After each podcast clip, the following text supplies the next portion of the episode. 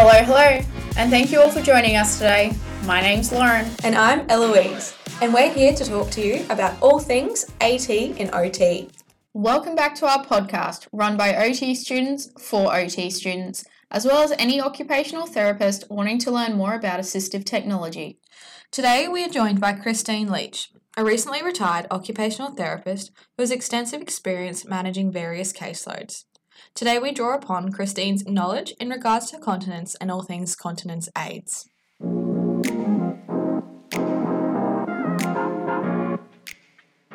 So to start off, we just sort of wanted to give um, ask if you could give us a sort of a brief background on your working career as an OT, how you got into OT, and just why. you came into Wow, what okay. You've done where you worked. How many hours have you got? yeah.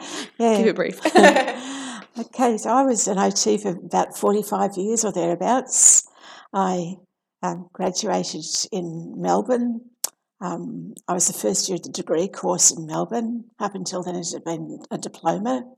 So I was in the 26th year of OT training in Victoria. And um, it was a small cohort compared to nowadays. We started with 53 students and we lost 10 at the end of first year with the anatomy and physiology component. So thereafter, there were only the 43 of us. And um, it was a full time course. There was no possibility for having any other job because it was basically nine to five every day. Um, when I graduated, oh, sorry, just going back to the course, it, Uh, uh, very different to what happens now. And we actually did things, you know, I've- I've often been referred to as an underwater basket weaver because OT was always regarded as basket weaving. So we did learn lots of crafts, but I think what was really important about that was we learned how to grade activities. So, for example, weaving, we went from paper weaving through to weaving rope um, doormats. So, you learned how to grade an activity to suit the patient's level of function and to en- encourage rehab and you know, additional strength. So, I don't think that sort of thing occurs in modern day courses. And in many ways, I think that's a, um, a sad loss to the profession because yeah, camouflaging exercises as an activity means that you actually get that exercise going without people realising it. And we all know the importance of activity and, you know, OT being occupation and that sort of thing. Anyway, sorry, that's an aside. Um, you shouldn't look so happily and encouragingly at me. I'll, I'll just keep going. Um, so, yeah, as a new grad, I've worked in um, Royal Melbourne Hospital for uh, 18 months. I was a sole OT covering 150 beds. That included neurology and burns and general medical. So it was a very thankless job because the um, OT role was so minimal. You weren't actually included in any um, any decisions as far as when people were discharged or anything like that. It was yeah, it wasn't a good job. I'd gone into it thinking I'd get a wide ranging experience being a general hospital, but all it did was destroy any limited confidence I actually had hmm. because, you know, you're just, what can you do when you're covering 150 beds, basically? Yeah. That was five wards I was covering. So then I left that and went into paediatrics and worked with kids with cerebral palsy and um, then got into um, community um, uh, paediatrics, working with developmentally disabled kids. Came up to Queensland, worked with the Ed Department um, for a short time. Then various personal circumstances meant I had to find a job that paid me um, for holidays because at that stage therapists within the ed department were only paid for the um, for the school terms who were casual and only ended up getting paid for 40 hours uh, um, 40 weeks a year. So yeah swapped over to adults and that's where I really found my calling working in community um, adult um, setting. Uh, worked with the MS Society for 11 years, again as a sole therapist for the whole state, um, which again was really challenging, but worked with a great team and ended up writing resources on symptom management, um, fatigue, continence, cognitive changes, that sort of thing. Um, and so, yes, I really found that I was able to develop resources at that stage as being a sensible way of sharing OT knowledge um, as the sole OT. I was then approached by MASS and asked if I would come across and work in the continence area here. Um, so I did five or six years of that and then wanted to return to being a, a hands on therapist. And so ended up working with the spinal outreach team which is the community arm of the Queensland Spinal Cord Service. And I was there for 11 odd years until I retired last year. Okay. There's a potted history. Wow. Yeah. Okay.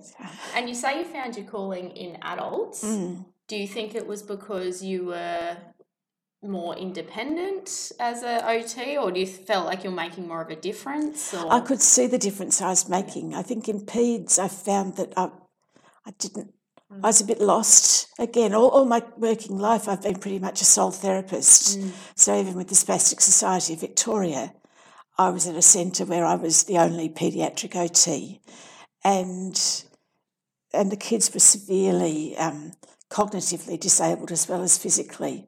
So a lot of the things that you would normally do as sort of preschool activities or looking at holding pens or whatever, these kids just weren't up to. They were. Yeah incredibly disabled. Yeah. Um, and so I found that I was better off working with their parents. And so then when I ended up in community um, PEDS in a country town, I was very much working with the parents and creating that rapport with the parents and that emotional support, I think. So, mm. yeah, that's. Uh, so then working, moving over to adults, it just ended up that, yeah, it was good. I'd, I'd developed those skills of developing rapport and being able to get pe- uh, encourage people to talk about the issues that they had.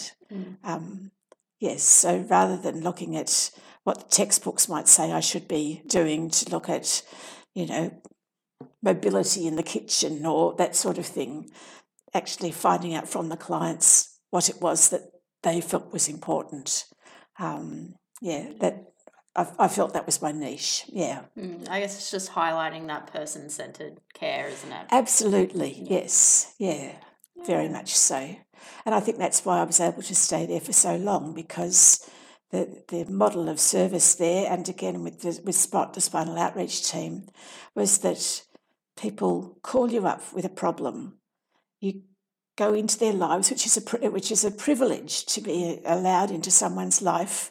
I mean, community based, you're allowed into their home, and so it changes that whole power balance between therapist and patient.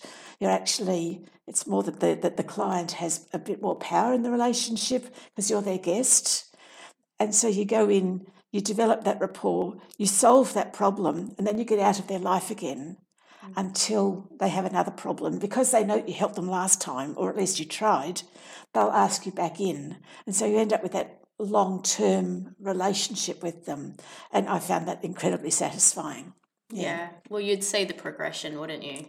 Yes. Um, with MS, you see the progression of the disease. Yeah. And so you're, um, I guess I got out of it in, out of MS in the long run because emotionally I was getting burnt out by seeing people going downhill the whole time, mm. especially with the cognitive changes that can occur. Um, but yes, it's um, with with and with spinal people don't actually improve, but you can try and maintain their level of function. Yeah. Yeah.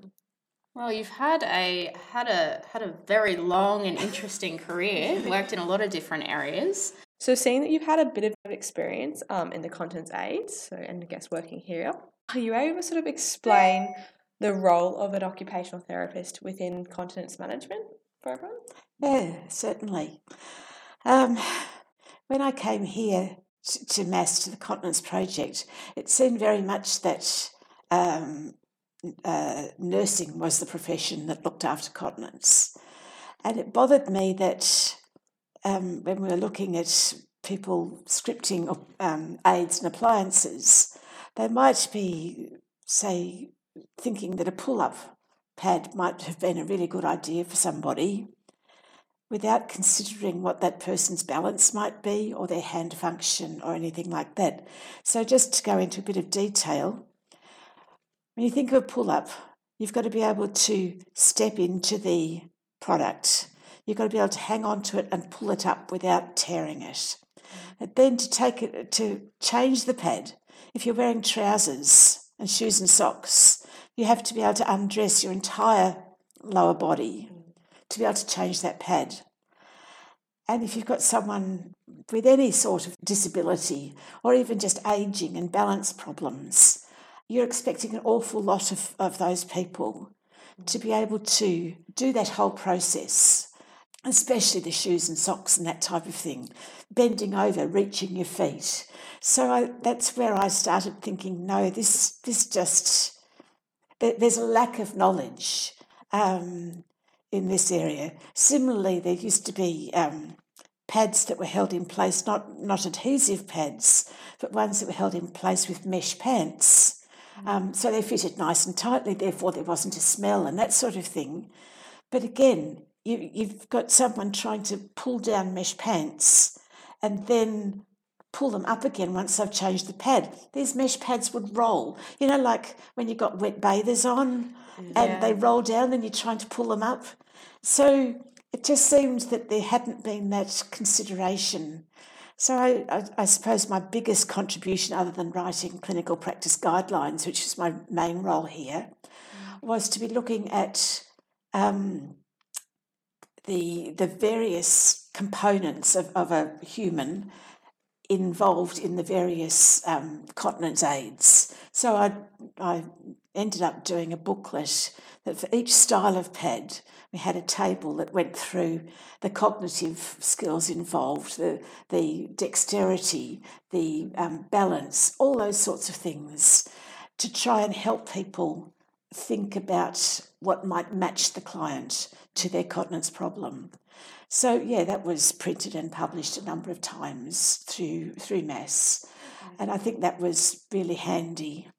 I guess the other thing, as also as far as OT role, was um, I was doing um, workshops to a number of, well, mainly uh, UQ OT students, and we'd do a two or three hour workshop on continence. And I also did some to nursing students. And uh, at the beginning of each of these workshops, I'd ask the students um, to put up their hand if, you know, uh, I'd, I'd mentioned some uh, some discipline. You know, who, who thinks that a continence assessment um, is mainly the domain of a nurse? And you know, people put up their hands. The scary thing, from my perspective, was that nursing students didn't think that a continence assessment was their job. OT students didn't think a continence assessment was part of their job, and that got me thinking. Well, what's happening if, if undergraduates aren't thinking that it's part of their work? Who's going to be doing it? And so I guess work then ended up trying to um, encourage therapists out in the field to just do a basic assessment. Didn't require any great knowledge of what how to treat the continence, but just to be able to do that initial assessment to find out what was happening, to have a quick look at the house to see if the bathroom was, you know, if the toilet was an outdoor shed, you know, down the back of the paddock when you're living out Lockyer Waters or whatever. Um, Yes, so just to look at that, so you could then go ahead, pass, refer that person on to a continence specialist. But you've done that initial assessment. You found that, first of all, you found they have a continence problem. Not by saying, Do you have incontinence? but by saying, Do you have problems with your waterworks? Do you have trouble get, getting to the toilet in time? That sort of thing. So using everyday language. Mm. And once you've, you've broken that boundary, then you can make the, the appropriate referrals on, and hopefully people will stay dry. Yeah. Do you think that kind of language is what gets people to open up as well? Oh, I do. I, I think I think there's two parts to it. One is using the language that's common to people, because I I'd sort of often think of my parents in that role, and my mum would say, "Of course I don't. What are you talking about, dear?" Whereas if you say you know, do you sometimes have trouble getting to the toilet in time? Oh, yes, you know, dad has to put the seat up for me, you know, so I can get there in time. So that's one aspect. I've forgotten what the other aspect was. See, I'm getting old. that's all right. Yeah. Um, oh, sorry. Yes, I've remembered now. It's giving people permission to talk about it. Um, the figures used to be that one in 10 people sitting in a doctor's waiting room had incontinence but wouldn't mention it to their doctor. So it's that whole thing of making it acceptable to talk about it. Mm. Um, and if you come across to ask that question first and to make it seem normal. Mm. So, for example, with MS, I used to say, you know, the way the nerves come out of the spine, often if you've got problems walking, you'll have problems with your bladder. Is that the case for you? And so it's normalising it. And it's not, then people don't have to feel embarrassed. Yeah. You're just saying, yeah, okay, I've got an excuse for it. Or people with arthritis, you know, you might have trouble getting to the toilet in time. Does that sometimes happen? And yes, it, so it's taking away that judgment that people might perceive. So, yeah, they're the, they're the couple of answers I have. Yeah, because continence is just such a um, sensitive topic. Oh, yes. And it, continence and sex. Yeah. Yes, yeah, yeah. yeah. So, Christine, as you just mentioned before, incontinence is such a sensitive topic, and due to the embarrassment that is often sometimes associated with it, I feel like it is quite a common occurrence for the different types of incontinence to just be lumped together under one big generalized term. So, are you able to describe to our listeners um, what the different types of incontinence are? There's stress incontinence, which is where if you cough or sneeze or jump or something like that, um, leak urine. Um, so that even happens with elite athletes, um, Olympic level athletes, um, you know, netballers and that sort of thing can have stress incontinence just because of the, the pressure they're putting on their pelvic floor. There's um, urge incontinence, which is when you get the urge to go and you can't get to the toilet in time. So urgency is the the feeling that you're not going to manage to make it, and urge incontinence is when you leak. Mm-hmm. Um, there's a combination of those things where you know, as a, you know, you, you leak on the way and, and you and you cough and splutter and whatever. Um, the other one would be um, neurological disorders, yeah. where the messages to and from the bladder aren't working properly. So then you can get sudden flooding, flooding incontinence, where the um, the sphincter at the bottom of the bladder chooses to just open of its own accord. Um, I remember working with one young woman with MS, and uh, that happened to her in the supermarket. And she was only in her 20s or so. And imagine the embarrassment and the, the feelings about herself, her ego strength, that sort of thing. Um, but she was great. She said she was wearing a shirt over a t shirt, so she took that off and tied it around her waist. And then she said, I wish it would have happened in the cordial aisle. Then it would have looked like lemon cordial. so, yeah. so that, that's that's that. Um, yeah, where, where the um, the bladder, the, the sphincter just chooses to to um, to give way, and then there's also an overactive bladder where the bladder if you think of the bladder like a balloon in some ways, a muscular balloon, and it squeezes when you're not wanting it to, and so you can leak out past the sphincter because the pressure inside the bladder is higher than the ability of the sphincter to hold on. Yeah. Um, we have also looked at the Continence Foundation of Australia, and they define the main continence products as pads and pants, sheath drainage for men, bed pads bed sheets, chair pads, and catheters, what would you say are the most common continence aids that you've worked with over the years? Oh, that depends very much on the population. Um, so, with people with neurological problems, quite often um, catheters are the way to go. But when we're talking catheters, there's two sorts of catheters. There's um, the catheters that are permanently um, held in the bladder. So a balloon is filled with sterile water, about five mil or thereabouts. Once the catheter is inserted into the bladder, the balloon stops it pulling out. Um, that tube is then usually attached to a, a, a, drainage bag, a leg bag, or a bottle overnight, or something like that. So that's permanently in there.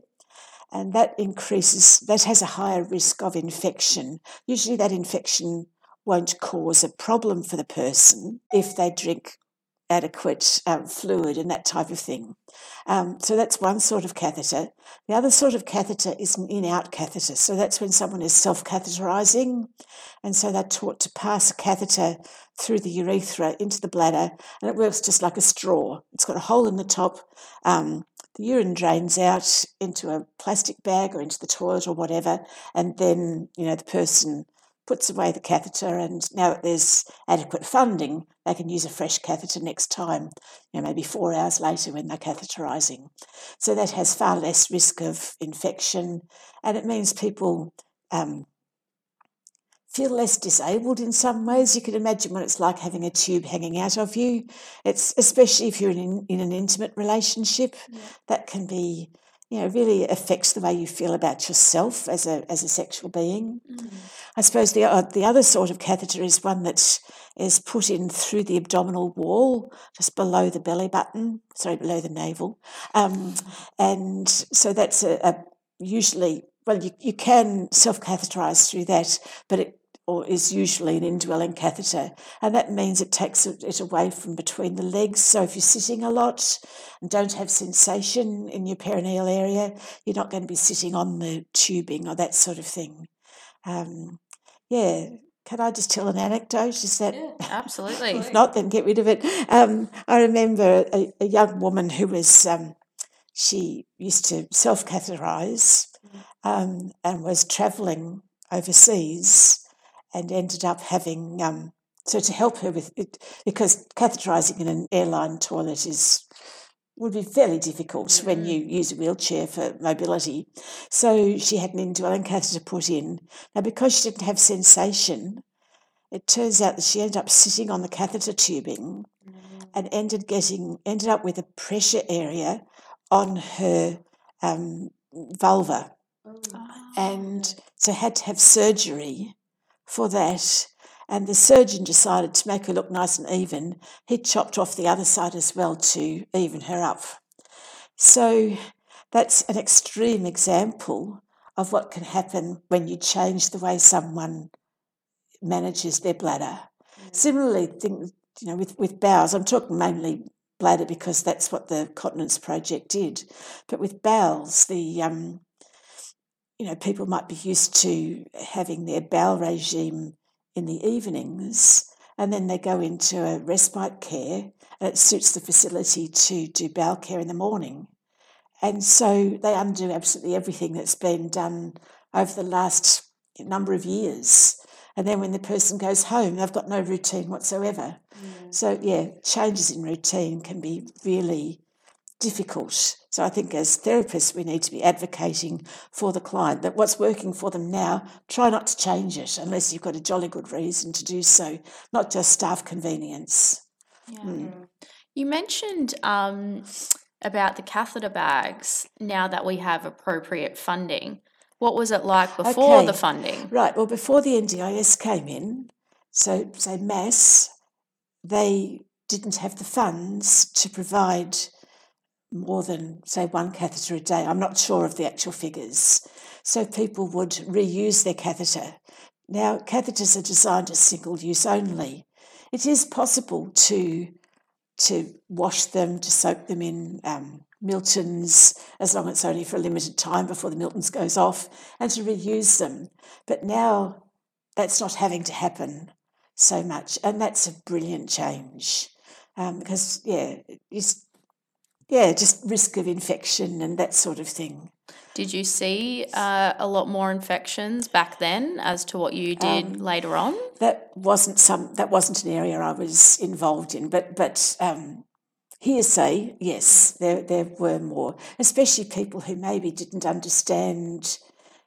You know, they might change their Milton solution every two days or something like that, and so you know, it, it, it's lost its, its functional ability um, by that stage. So they weren't properly sterilising their catheters. Mm. Or people who were on tank water who didn't boil the tank water first were ending up having, inf- you know, more infections. Yeah. Okay, all right. So for people that aren't using a catheter, I guess the next step down from that would be either using a pad or pull ups. What's your experience with prescribing these kind of continence aids? Yeah, I think many clinicians regard um, the pull-ups as being the the better version. Uh, but as I said before, the you've got to match the client to the pad. If someone's only leaking a small amount, it costs so much more to have a pull-up than to just have a, a little liner sort of pad, like a like a panty liner or or sorry, not a panty liner, but but like a menstrual pad. Yeah. That's far less expensive to have a um, a continence pad that size than to have the pull ups. There seems to be this idea that um, people prefer the pull ups, and I don't know why. Um, you know, speaking as an older woman now, I think that probably you know having a pad in my knickers would be, you know, I've done that. You know, when I was younger and reproductive age, why why would I choose to change that? They don't rustle, they don't, as long as it's fitting firmly so it doesn't smell. I guess maybe people do it for, for the sense of security, but maybe they need to be considering um, larger pads. If, if it ends up that people are wearing super big absorbent um, pads that go inside their undies, then yes, I suppose I can think, uh, you know, that, that would be quite cumbersome and and could make you feel pretty awful about yourself. Um, so, yes, pull ups in that circumstance might be better.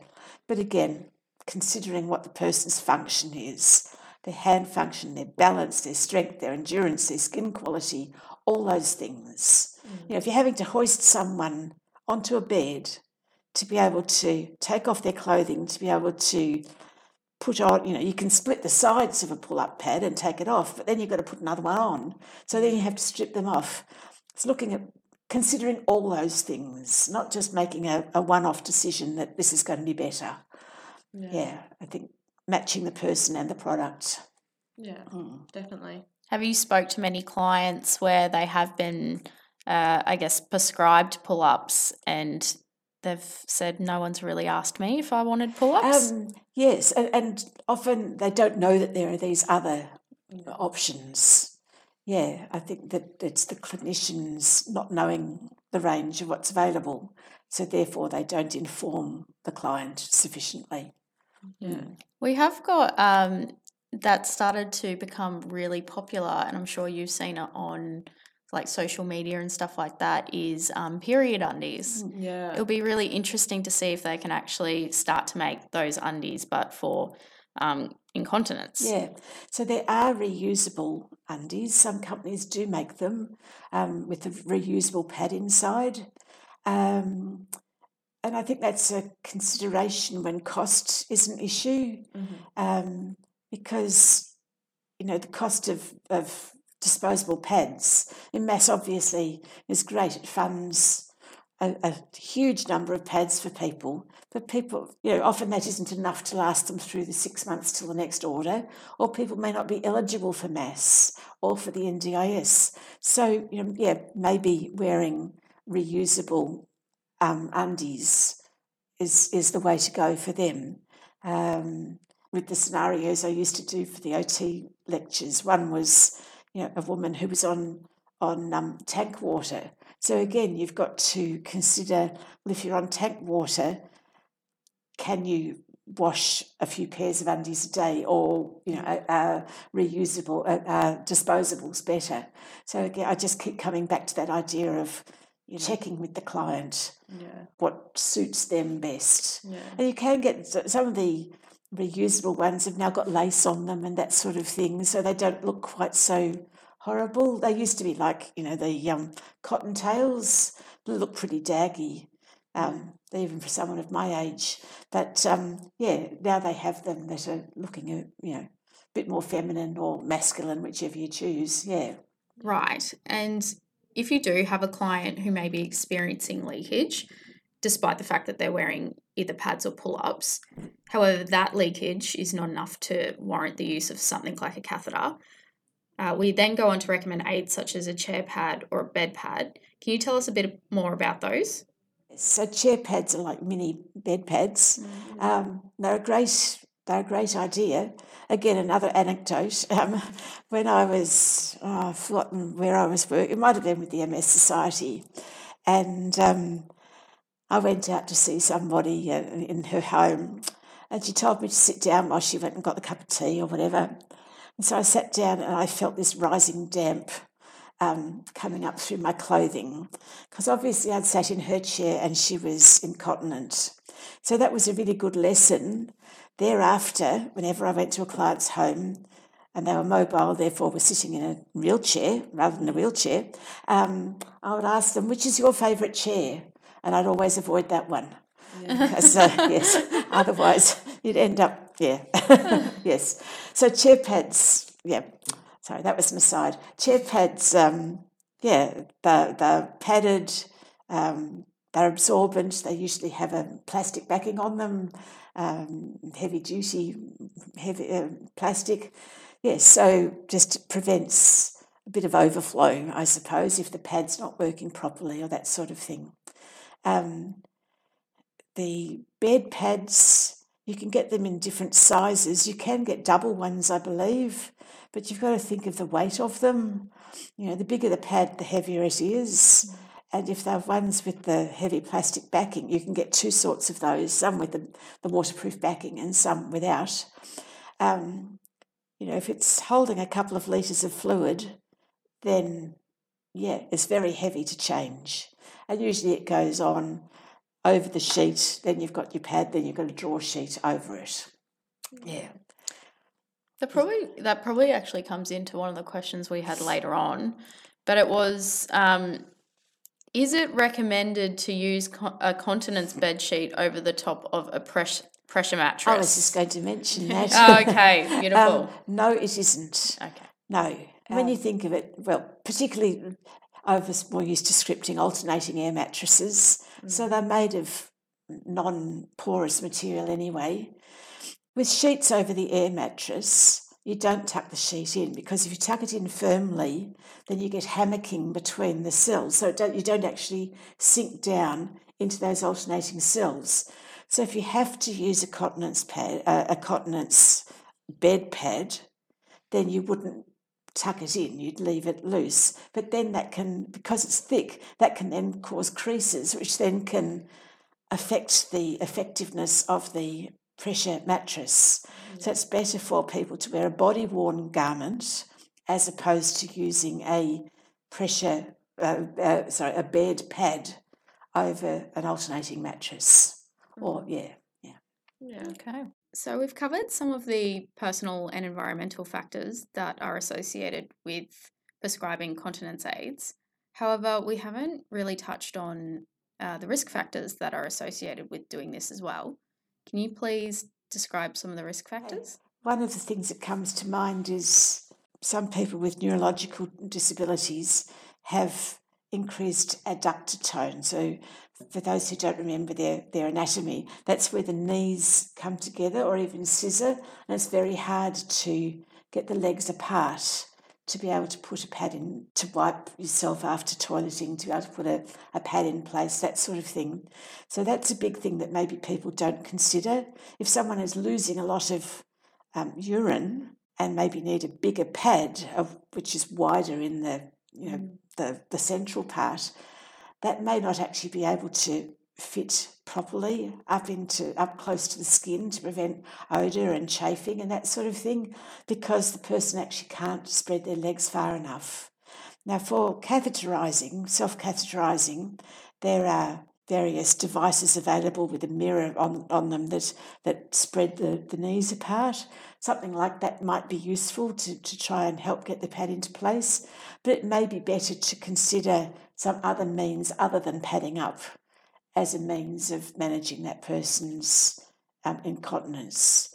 Mm. So, you know, it might be that a catheter or in out catheter, something like that, may be better. Um, or changing the pad more often, or um, so that they can have one that's narrower. Um, yeah, so there's those sorts of things to consider. With the reusables, you can also get a reusable pad that can go inside the undies, so that that increases the amount of absorbency. That might be a bit softer, so it might be able to get up closer um, to the body to um, yeah to absorb the urine. But yeah, it's very hard to say what what clinical factors other than what we've already discussed. Yeah. What I'm hearing, I guess, is that it's very person by person. It's Absolutely. you can't one big broad approach for everyone. You've got to look at that individual person and That's- their needs. Yeah, exactly. And Yeah. when when I was here at MASS, it used to be that every two years someone uh, the client should have an assessment. I think that's no longer enforced, and so it might be that people, that the clinician, because it's so hard to find skilled clinical uh, clinicians in continence management these days, and um, and time is is just so tight that people might say, oh yes, well you know the incontinence hasn't changed, therefore we'll just keep scripting the same item, without considering what else might have changed for that person. I mean, the continence has probably changed as well in that time, but other features, other aspects of the person's life might have changed as well. So um, yeah, I think that regularly assessing doesn't have to be a super formal assessment. Just asking some general questions: How are you managing with what you're currently using? Um, yeah, what are you finding trouble with? How are your hands? How's your balance? All that sort of thing. Mm. Um, one of the main risk factors of pressure injuries is incontinence due to the person being exposed to urine um, and feces for extended periods of time. If you do have a client who is quite uh, sedentary and is using continence aids, whether it be pads or pull ups, how can you minimise the risk of pressure injury occurring? Getting doing an assessment of how much that person is losing um, in in urine, particularly, um, and then choosing the pad based on that. So you've got a pad with the right absorbency, um, so that there's not that you know that that wetness against the skin. Um, fecal incontinence, trying uh, cleaning up as soon as possible because whether you've got a, a good fitting pad or not, you're going to get a fecal burn. So it has to be cleaned as soon as possible. Yeah. How much time uh, for a fecal burn to occur? Uh, don't exactly know. Um, yeah, it's a really good question. Because we were talking earlier about, um, say, when people are in residential care and um, bowel care is done within the morning. And like you said, we can't really switch our bodies off to be like, no, we need to go in the morning. So if you're somebody who's, you know, gone, say, at 7 p.m. at night and you're seeing the nurse at 9 a.m. or something. you would definitely like that. have fecal burn Yeah. at that stage. Yeah. Okay. I guess that also then comes to the fact of how is bowel management occurring in the client's setting, in that residential setting or at home. So, certainly in spinal care, bowel management is paramount, um, depending on whether it's upper motor neurone or lower mo- motor neurone bowel, are managed in different ways. But bowel care is done regularly, usually in the morning, with, so that the person can, the client can get through their day without having any bowel accidents. That's, that's the goal. Um, so they can go, for, well, basically for the 24 hours without having any bowel problems. Because otherwise, if you're out and about, then and you you have fecal soiling, the smell is awful. There's the associated embarrassment and all the rest, in addition to problems with skin care and everything else. But what it does to your own self esteem, just yeah, is awful. So yes, it, it would be great if any client who has um, fecal problems gets a, a proper assessment of what's happening and the proper management. Think of yourself wearing your uh, a bikini. You've been in this in the sea, and you come out, and you get that. If you leave your your bikini on, you get that chafing, that rubbing sort of feeling. Yeah. Now that's just with water, salt water, okay, but it's still water. If imagine what that's like if you're wearing undies that are wet. Mm. So you still get that that chafing and, and I, I guess it's like, you know, with little ones, why you know, you change their nappy and then you wipe their you know, you, you don't just put another nappy on, you wipe their skin Yeah. to make it clean, to get the urine off it so that before you put the nappy on. So I guess any any um, body fluids that are on the skin are going to cause some sort of skin damage Yeah. or, or risk of skin damage. yeah. Yeah. So if they're wearing a body worn pad Mm. that fits properly and that matches their the amount of loss that they're experiencing, the risk is minimal. Yeah. But if they're not wearing a pad and so their undies get wet, they they the, and then the the chair pad gets wet and everything's wet and they they probably the skirt or trousers they're wearing are creased and so you've got that pushing into wet skin which is more at risk of breaking down. Yeah, it's the problem increases with the wetter the skin is. So that's why wearing using an appropriate continence aid, pad or otherwise, is really important. Yeah. Um, so it could be that if someone's aware that they need to get to the toilet but they can't get there in time, then maybe having a commode next to their um, their armchair Mm. is a good idea, or in the bedroom, you know, wherever it is that they're experiencing leakage, then maybe um, considering something other than using pads or a Yeah. continence device like that, using an item of assistive technology Yeah. that can help o- overcome that problem. And commode is definitely another thing we want to sort of touch on. Okay. Have you suggested them much, and what's sort of your opinion on them? Yeah. Um, I haven't so much used the non-mobile commodes, so but I've scripted hundreds of mobile over toilet shower commodes. Um, I think they're a brilliant invention, um, but you have to be really, really careful about the seat.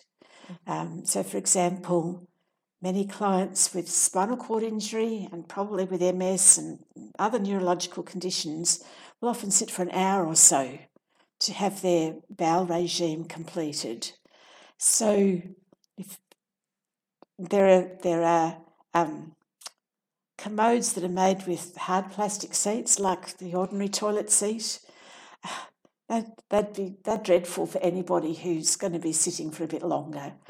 Um, with SPOT, um, Spinal Outreach team, we used to frequently script specific seats to match the client in the width of the aperture, the length of the seat, um, the amount of padding. And some of these seats are like six, eight hundred dollars just for the seat. But it's worth it because if someone's sitting, you know, you, you've got you've got them sitting on a ROHO cushion or whatever, you've got them on an air mattress um, in bed, and then you sit them on a hard commode seat for an hour.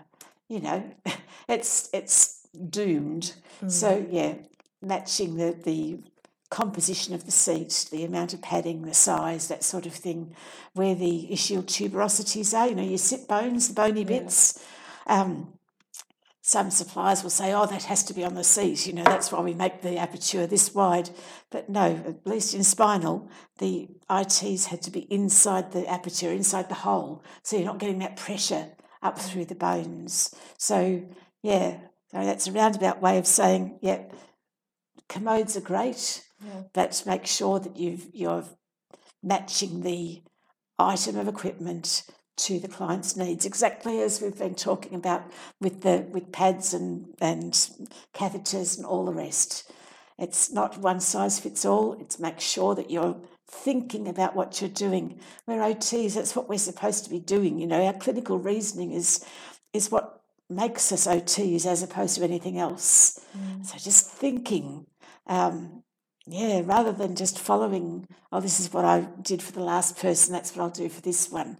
It doesn't work. It's that individualised care Yeah. that, that we have that that specialist knowledge in. Yeah. So that actually raises a question because we were looking at shower commodes in the warehouse. Oh, sorry, um, toilet commodes in the warehouse. And we were looking at the seats, and Eloise and I were thinking, okay, why is there a front bite, a side bite? Okay, yep. Can you explain that? Yes, because we were kind of Yeah. trying to figure it out. Yeah. What, you know, are these around the wrong way or? Okay. May I suggest, for starters, that you get onto um, the Queensland Spinal Cord Injury website. because the OTs in SPOT have developed wonderful resources explaining so much about equipment prescription. Okay. So, but yeah, so front openings are handy. Um, you know, they, they encourage access for both toileting and for showering. But if you've got someone with that adductor spasm, you can imagine that maybe their one leg might get stuck down inside that front opening. So that's probably not going to be good for that person.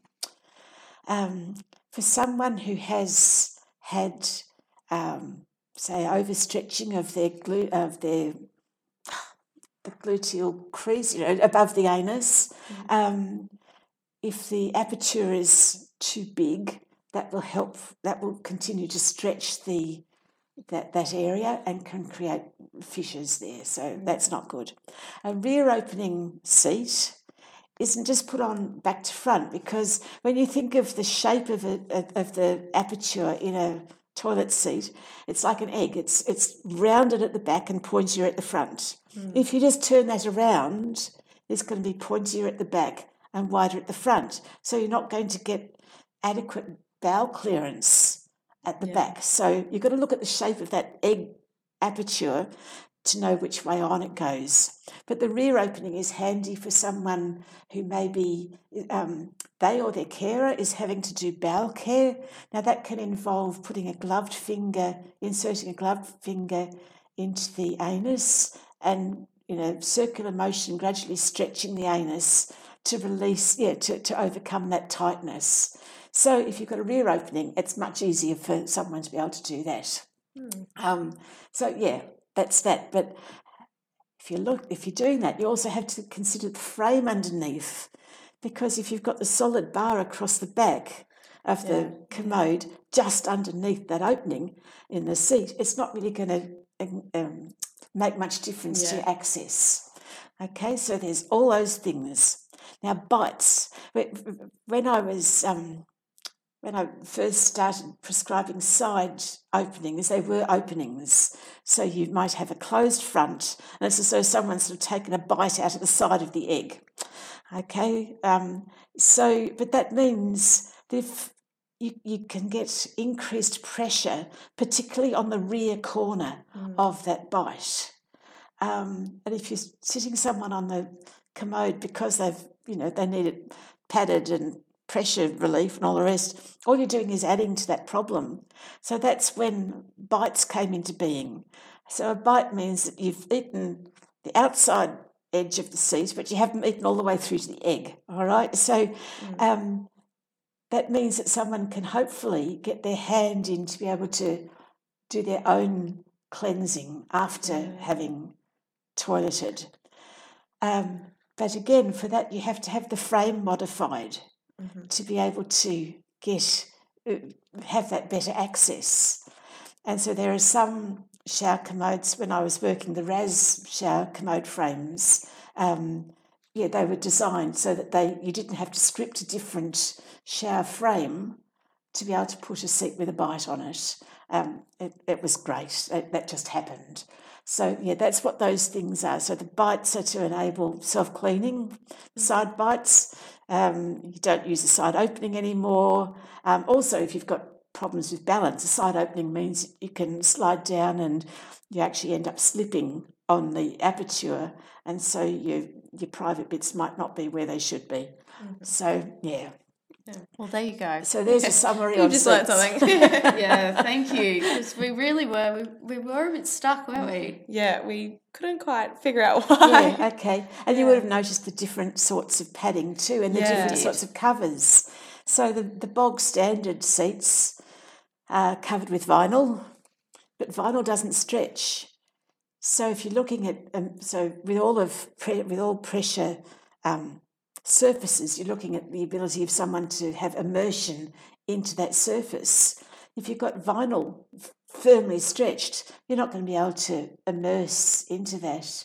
And also, with the heat of the water in a shower and with age, um, that vinyl can crack very um, quickly. In six months or so, you know, you, you need to be considering replacing the seat.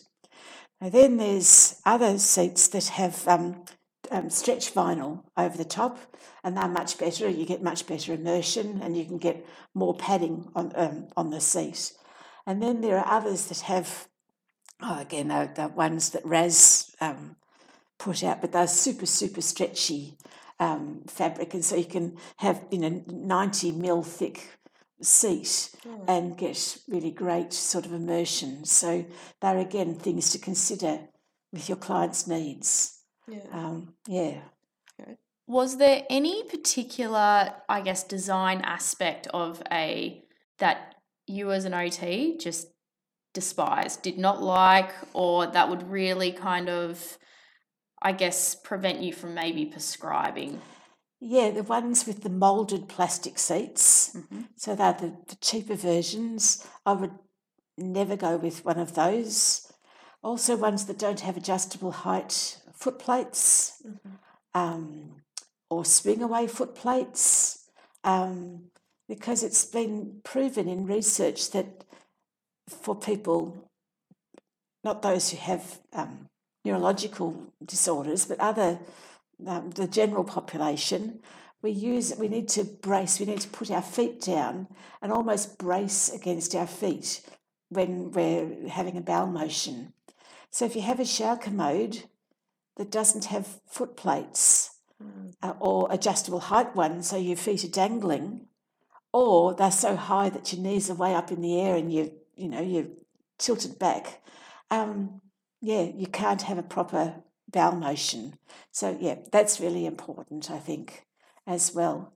Um, also, some are very upright. So if you've got someone with slight bit of balance problems, then that's not particularly good. So KK used to have ones that the back was slightly angled back and then they changed and it was more upright. And so for clients with neurological problems, you know, who, who would tire quickly or they're already in a in a chair because they they tilt back a little bit in their in their when they're pushing or whatever, yeah, those aren't any use. So um, I used to find, particularly for people with a progressive problem, that the more adjustable the chair, the better it was, even though that makes them more expensive. But if you've got good clinical reasoning, then that can't be faulted. Mm. And that's where we ended our conversation with Christine. We'd like to thank Christine for coming on and sharing her knowledge. She was an absolute pleasure to have. If you're interested in viewing some of the learning resources available from the Spinal Outreach team that Christine had mentioned, we've left you guys a link in the description box. We hope you enjoyed today's episode, and that's all from us here at AT and OT. See ya.